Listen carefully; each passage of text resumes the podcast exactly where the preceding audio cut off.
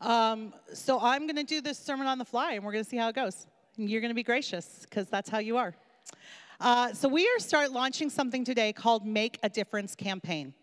And this came to Rob a few weeks ago. Um, here in his notes, he's talking about how he was sitting in the Starbucks in Bradford and just was completely overwhelmed by um, the things that are going on in Bradford, uh, like just the people don't know Jesus, what's happening, and uh, the people need to know Jesus. Um, so he spent a lot of hours asking God, how do I reach these people? And the reality is, um, in order to reach people, we need to gain their trust. And in order to gain their trust, we actually need to do something that makes a difference in their lives. Um, it's hard work to gain people's trust, and it's hard, it is harder work to gain the trust of an entire culture. The church in Canada right now is declining. 50% of Canadians say they have no religious affiliation at all. So when we used to be a Christian culture, we used to be a Christian country, now most people have not even set foot in the church. So, how can we make a difference? Because um, we have to make a difference.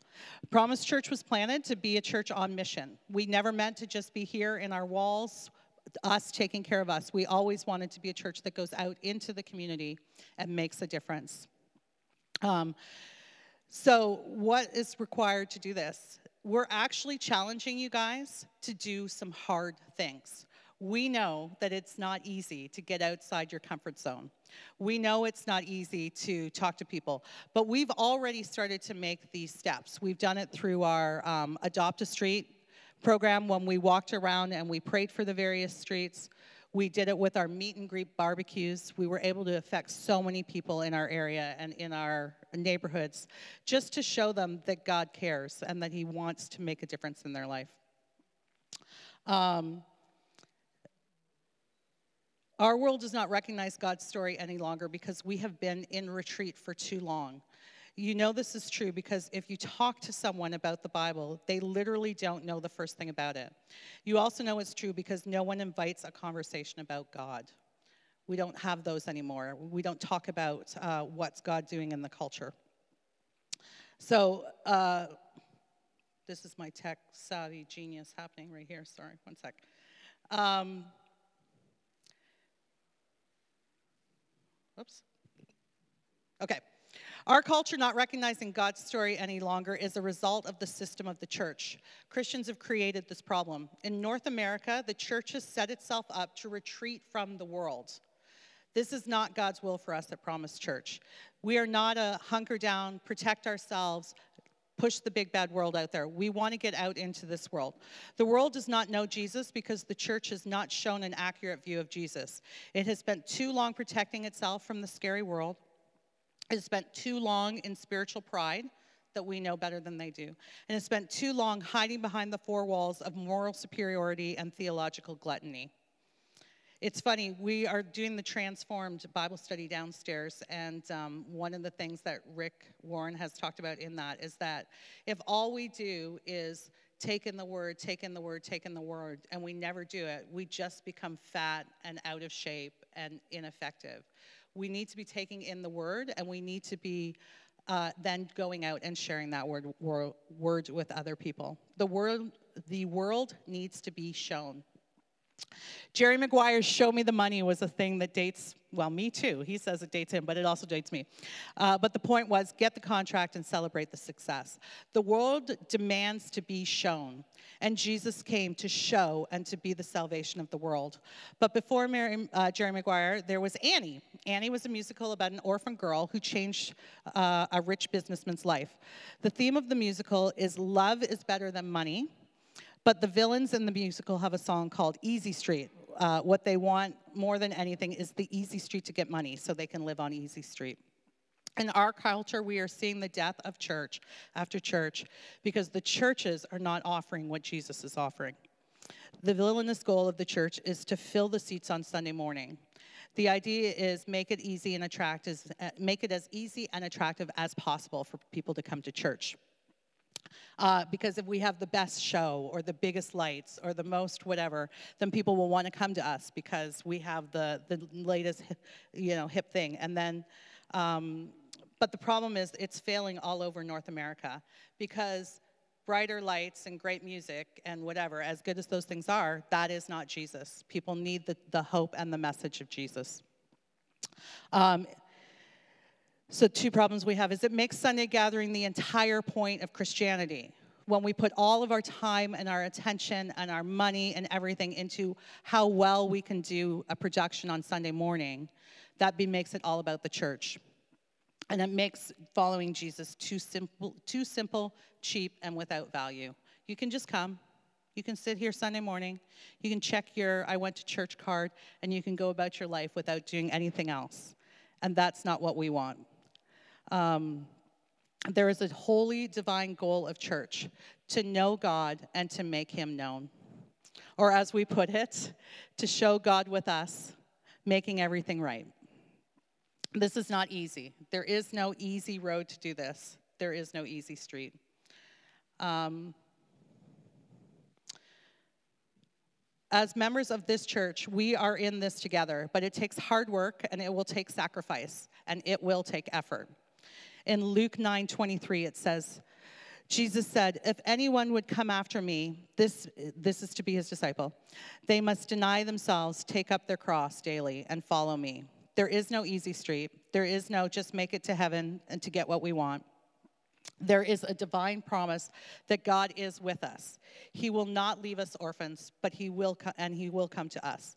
There is the divine promise that God will empower us, that will make a difference. Um, it will not be easy, but it will happen. And uh, there is eternal life that we should love one another. Promise Church is pushing hard against the wrong-headed church assumptions. Eh uh, Promise Church is pushing hard against the wrong-headed church assumptions. Uh, in 2022, we have run four major campaigns, and we will run one more. We will repeat them until they inform our entire church. Lead spiritually, which was the, the focus of our retreat, which is let's bring God into conversations where God would not normally be brought into them. And that can be as easy as, so how was your day? How was your week? Let me tell you about my week. This is what God did for me this week. Because people want to hear our stories. Our Adopt a Street, like we said, our street meet and greet, and our promise grants. And today we are launching Make a Difference. We are going to act in unity and we are going to make a difference this Christmas season. Uh, make a difference is defined as this to make a difference in someone's life, do something uplifting that would not have happened without you doing it. That's it. That's what we want you to do. Um, and then if you combine make a difference with lead spiritually, it is defined in two parts. Do something uplifting that would not happen unless you without you doing it, and introduce God into the conversation where God would not have been spoken about. So each of us needs, this is what we're gonna do. Okay. Now we're getting into the nitty gritty of the Make a Difference campaign. Okay, this is what we want you to do. It's hard to do things on our own. So, what we want you to do is partner with somebody else in the church. It could be your family if you want, or you can partner with another family, or you can partner with someone else. And what we want you to do is pick somebody. It can be your neighbor, it can be your coworker, it can be the lady at the Starbucks. I don't care who it is. But pick somebody in your life and figure out something you can do that will make a difference in their life okay? So I have already said to Corey and Pam that we are going to make a difference in our line dancing class on Thursday nights. I don't know what we're going to do yet, and we haven't talked about it, but what we're going to do is somehow on that Thursday night, where there's a bunch of people who don't know Jesus, we're going to go there and we're going to do something. Corey's going to come up with something brilliant. And then my entire line dancing class is going to come to church the following week. So, including Jessica's dad, uh, who teaches me. Uh, so that's it. It's not, it doesn't have to be deep, it doesn't have to be whatever. It has to be the fact that we are going into a season that can be one of the loneliest seasons for some of the people in the world. And we want to make a difference. So, what you do is you go to promisechurch.ca and you scroll down, and there's a section that says uh, grant applications, because we're going to put this under our Promise Grant um, program. And you fill it out, and you have up to $200 to make a difference in other people's lives. Uh, whether it's I'm going to take in coffee and donuts for the office, whether it's I'm going to uh, babysit for a single mom and give her a night out at the movie, I don't care what it is. You go in there, you fill in your idea, and who you're doing it with. Keep your receipts, and then you give your receipts to me. You can either email them to me, which is the easiest way to get them to me. If you hand them to me, please write your name on them and that it's Make a Difference campaign. Otherwise, you will be donating your money to Jesus. Um, and then you go, and you, then you do the thing. And if you can, you bring Jesus into the conversation. And that is what we want to do. We want to bless people all over the greater Bradford area for the next three weeks. I'm looking at Devin to nod as if that is correct. Yes. Okay, for the next few weeks, we want to do that. So, um, my good friend Colleen, who is fantastic at crafts and stuff, has made a fabulous poster for us out there with some ideas for how you can make a difference in your community. So if you're like, oh, I don't know, go look at her poster out there afterwards, and you can look at all the ways that you can make a difference in the community. Um, what'd you say? Okay, good. Um, we do it because we love God and God loves people, and we are learning to love people. It is the integrity of the Christian that makes a difference. If we don't live with integrity, we don't make a difference. So let's just shut the, ter- shut the doors and not have church if we're not going to make a difference. Uh, this isn't supposed to be easy, but you can do it. And Jesus calls us to do it, and we need to do it because we need to make a difference in our community. We need to know. It's funny, I was reading uh, something on a message board that I'm part of with pastors, and the question came out when all the churches shut down in the pandemic, did anybody notice? Or was it just the people in the building? Did the community at large notice when the churches shut down? Did people care that weren't in church? Obviously, we cared, but did people who weren't in church care that the churches couldn't meet? I think that's a real challenge for us. I think that people should notice. One of the things Rob has in here is that in the next few years, there are probably three churches that are closing down in the Bradford area because they don't have enough people that are going to them. Do we want to be that? Or do we want to be a church that's out there on mission, doing the things that Jesus has called us to do? I am going to end the sermon here because I feel like you got the gist of what it's supposed to be about. Um, right now, uh, Michaela, oh, Michaela's downstairs. Okay, uh, we are in the middle of a promise grant right now where we are helping the hands up, heads up, hands, hands, hand up. We're getting some gifts for some people. And uh, Michaela's going to put uh, something in Slack afterwards if you guys want to be part of that. Or you can be part of your own thing. Um, and then if you could just share some of your ideas in Slack as you've been doing them so that people can be inspired by what you're doing. So when Corey comes up with our brilliant idea for our uh, line dancing class, maybe it'll be Pam, who knows, then we'll put it in there.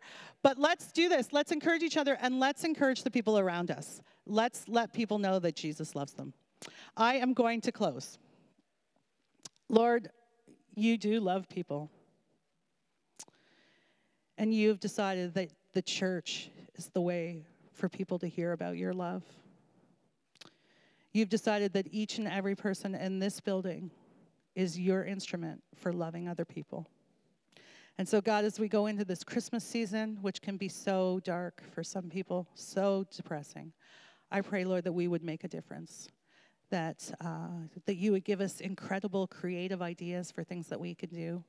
That you would um, help us to know who it should be that we are blessing, and that we would just celebrate over and over and over again the ways that we've been able to make an impact in our community. And so, God, I thank you that you are a God who will be with us. Holy Spirit, you live in us, you do not leave us alone, and you can help us do the hard things. And so we just give ourselves to you, Holy Spirit, to be used by you to make a difference. In Jesus' name, amen.